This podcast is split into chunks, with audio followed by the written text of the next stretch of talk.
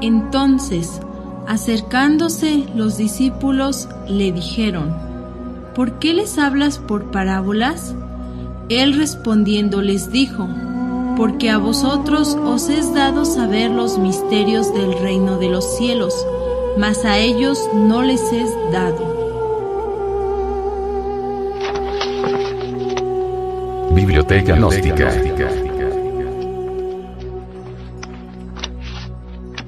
Libro.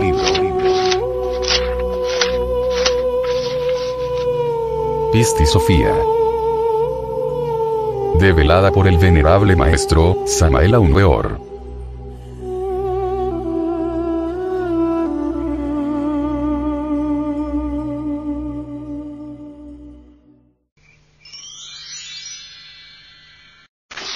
Capítulo 4 Mas los discípulos se sentaron juntos con temor y estuvieron sumamente con miedo y perturbación debido al gran terremoto que había sucedido, y juntos se condolían diciendo, ¿Qué será entonces?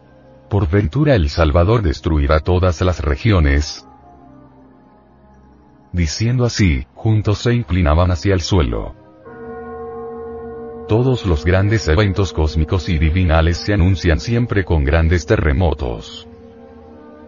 Indudablemente, en los mundos superiores existen también grandes terremotos. Obviamente, los adeptos del Cristo se prosternan sorprendidos ante los grandes eventos. Jesús descendió de nuevo.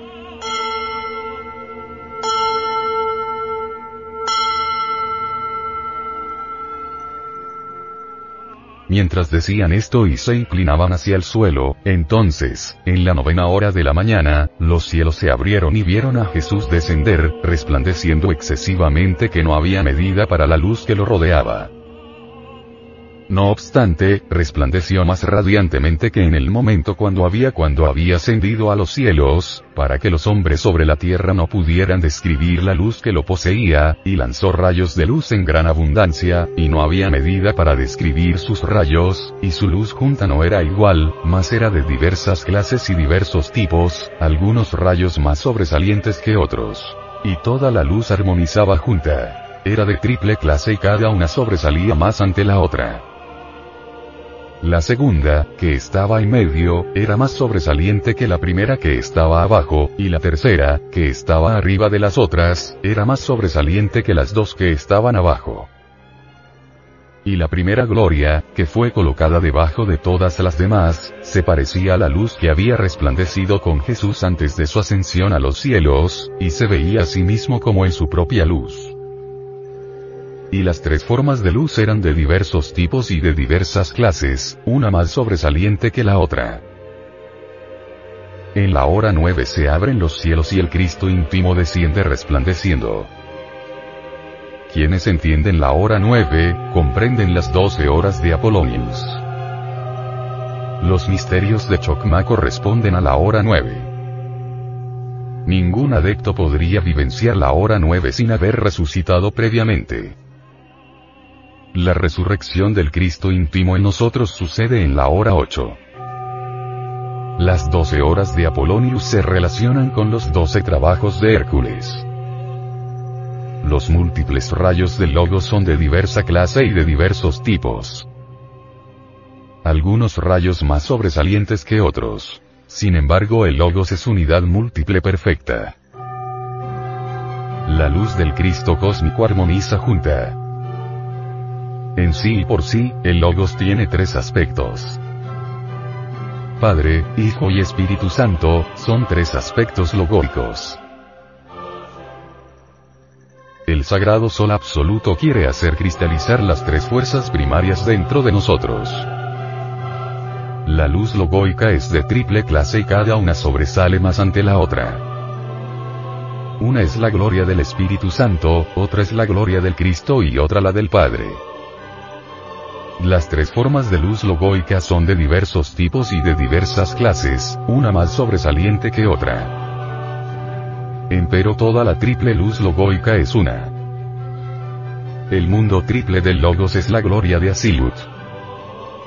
El mundo de Asilus deviene del activo Okida no omnipresente. El activo Okidano que es el incesante hálito eterno, para sí mismo, profundamente ignoto. El activo Okidano tiene su raíz en el sagrado sol absoluto.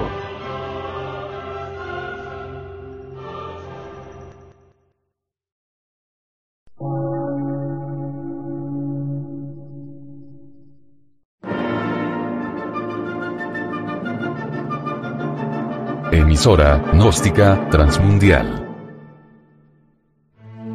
Por una nueva civilización y una nueva cultura, sobre la faz de la Tierra.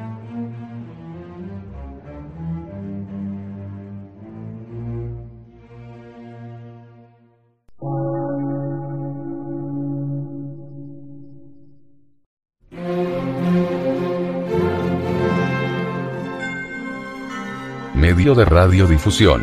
Científico, artístico, místico y filosófico.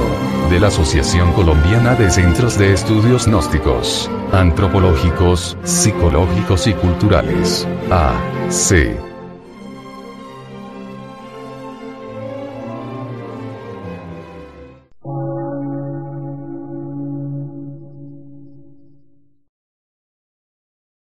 Lectura en movimiento. Difusión sin fronteras.